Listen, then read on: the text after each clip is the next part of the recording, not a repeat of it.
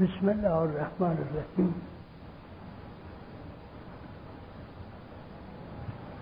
بابی از کتاب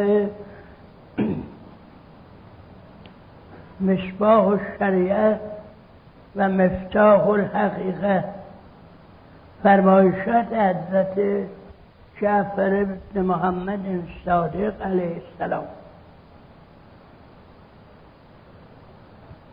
فرزا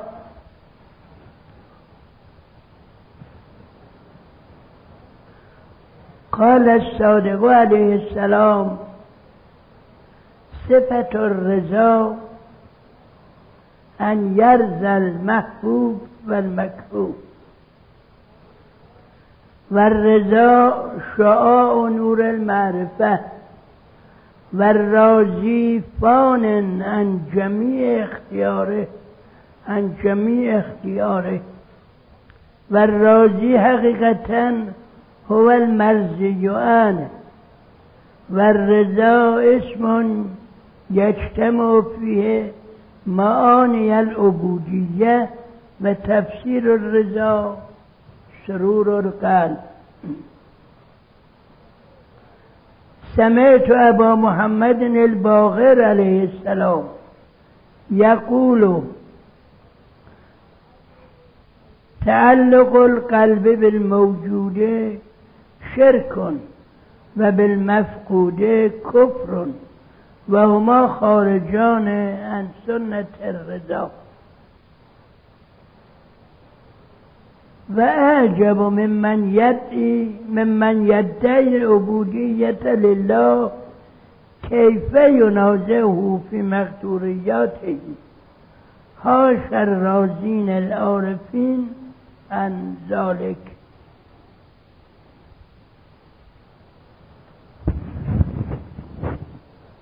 در رضا. در یک تقسیم بندی که از مراحل سلوک کردن و به هفت مرحله تقسیم کردن مرحله آخر رو مرحله ششم رو توکل و مرحله هفتم رو رضا. ذکر کردن که البته در بعضی تقسیم بندی ها این دوتا جاش عوض کردن. یعنی مرحله ششم رضا و مرحله هفتم توکل. البته این تقسیم بندی ها و مراحل که گفتن مثل مراحل و منازل مادی نیست. که جلوش بتونن خط بکشن این طرف بگن مربوط به این مرحله است اون طرف. نه همه مراحل هست. رضا و توکل هر دو تقریبا با همه با هم. گفته میشه.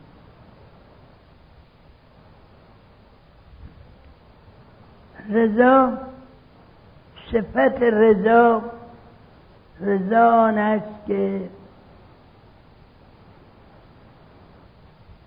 نزد اون کسی که در این مرحله هست خوشی و ناخوشی یکسان باشه.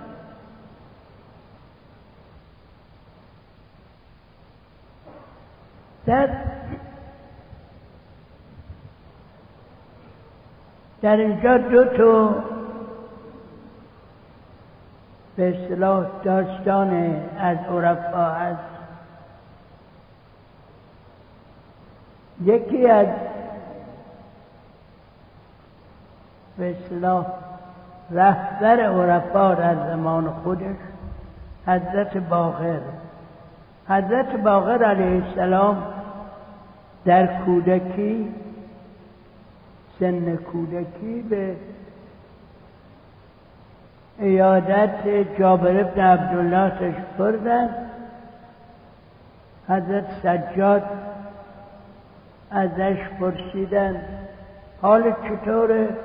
گفت حالم خوبه حال در حالی هستم که مرض رو بهتر از سلامتی ثروت رو فقر رو بهتر از ثروت دوست دارم. حضرت اشاره کردن حضرت باقر که در سنین کودکی بودن فرمودن ولی ما اینجور نیستیم. جابر پرسید چجوری شما چجوری فرمودن ما هر چه خدا بده همون دوست دارد اگر خدا سلامتی داد سلامتی رو دوست داریم اگر بیماری داد بیماری رو دوست داریم هر چه مقدر ما شد همون دوست داریم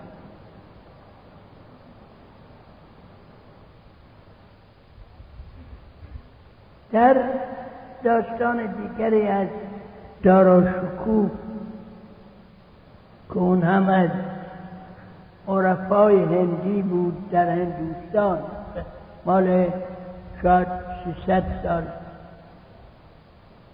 400 سال قبل 300 400 سال قبل کتابی نوشته چندین کتاب داره کتاباش جالبه در. از شرح مرشدش بارها صحبت شده مثال زدیم. از حال مرشدش که به زبان هندی حضرت میونجیو می‌گفتن. بش. از گفت حضرت میونجیو رفت سر روز صبح می‌رفتیم خدمتشون صحبت می‌کردن. یک روز خیلی مریض بودن. خیلی ناراحت و تبدار و اینها و کسل بودن نتون صحبت. یکی از ارادتمندانشون همراهان ما حالش به هم خود ناراحت شد به حال اغمایی رفت. بعد از مدتی که برگشت گفت که چون گلمجه در آورده بود چشمشون گفتن گفت بفرمایید خیار بیارن پوست کنید مغز خیار رو میل کنید و پوستش رو بذارید روی فرمودن خوبه خیلی خوب. آوردن و همه کار کردن خوب شد. بعد. بعدا ازشون پرسیدن آخر او که مرید شما بود. شما چطور؟ خودتون متوجه نشدید و او فهمید به شما. گفت که فرمودن که من منظور این عبارته. صحت و مرض هر دور مهمان خداوند می‌دونم. مهمانش آمده باید باش مدارا کنیم باید پذیرایی کنیم هر وقتم خداوند مقرر کرد خواهد رفت. ولی این خیلی ناراحت شد از بیماری من و رفت به عالمی که در اون عالم خاصیت و ماهیت همه اشیاء رو می‌بینه. و از اونجا این شوقات رو آورد. می‌فهمند که رضا یه شعایی از نور معرفت.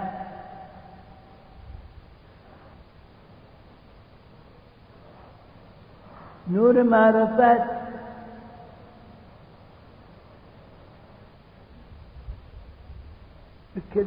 کسانی دارند که معرفتشون کامل باشد. عرفانشون کامل باشد. وقتی عرفانش کامل بود معرفتش در حد اعلا بود این به منزله نوری که همه زندگیش رو روشن می‌کنه. یکی از شعاهای این نور نور شعا داره. خودش خودش منبع نور اون چراغ منبع نوره. ولی شعا داره که میاد ما رو روشن. یکی از شعاهاش رضاست. یعنی از نور معرفت زایده میشه رضا.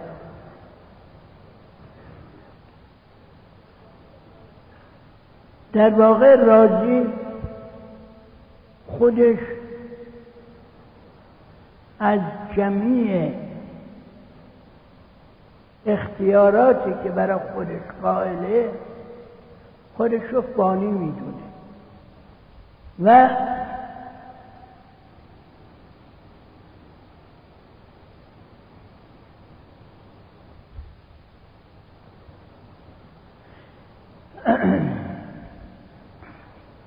البته اینجا این اشتباه چیز نشه که رضا با جبر منافات داره. این مراحل سلوک و مباحث راجع به سلوک خیلی دقیقه. مثل همون گل که میگن. از این ور بیفته جهنم از اون ور بیفته جهنم. چه افراتش چه تفریطش هر دو خطا.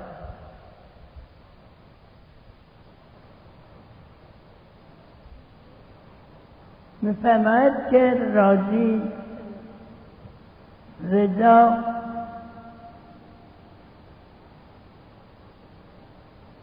موجب میشه که اون شخص راضی اختیار خودش رو نبینه. البته در این حدی که خداوند بهش اختیار داده اختیارش دست اراده خداست. این رو بفهمه که اگر اختیاری هم داره تحت اراده خداونده. بنابراین این نیست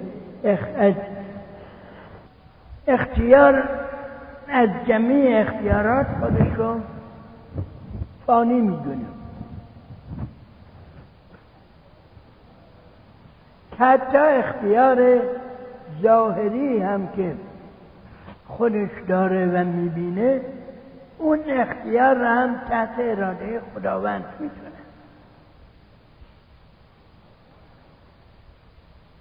و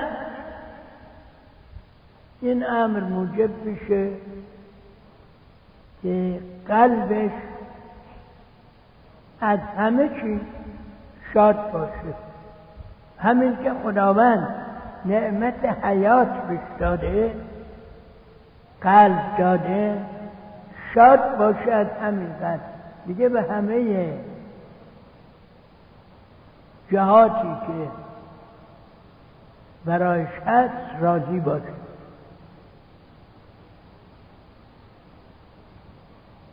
می‌فهمن شنیدم از حضرت باقر علیه السلام. البته قاعدتا این شنیدم از شنیدم بیان کلام حضرت صادقه. نفرمود از پدرم شنیدم. بعضی اخبار هست که حضرت صادق فرمودن فرمودن شنیدم از پدرم که میفرمود. ولی در اینجا نفرمودن شنیدم از پدرم. شنیدم از ابا محمد الباقر. البته بعضی ها که این کتاب رو و این فرمایشات رو از حضرت صادق نمی‌دونن میگن این شنیدم مربوط به ایشون نیست کسی دیگه گفته.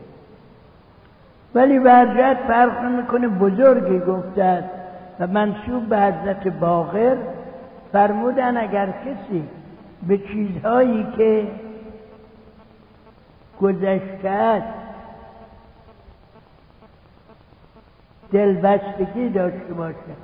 علاقه نه اشکال نداره. علاقه با همه چیز. نمیشه تعلق داشته باشه. بسته باشه به اونها. این شرکه برای اینکه به هیچ چیز نباید تعلق داشته باشه جز خداوند. این چیزهای گذشتن یه امر محسوسی نیست.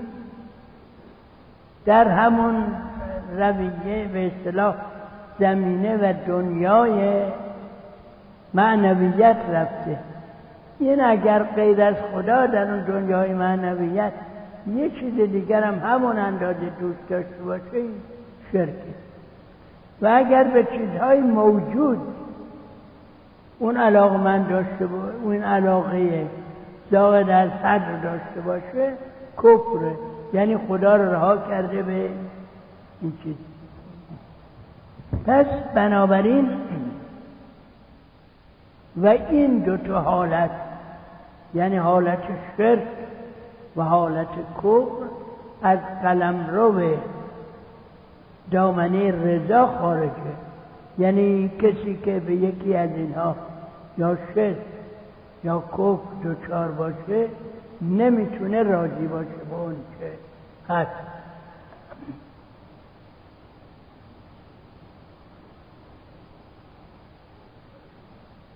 مثل من تعجب می‌کنم. علال قاعده بازم حضرت جعفر صادق. می‌فهمن تعجب می‌کنن از کسی که مدعی بندگی خداست. ولی راجع به مقدراتش و که خدا به او داده است مهاجه می‌کنه بحث می‌کنه نزاع می‌کنه در واقع.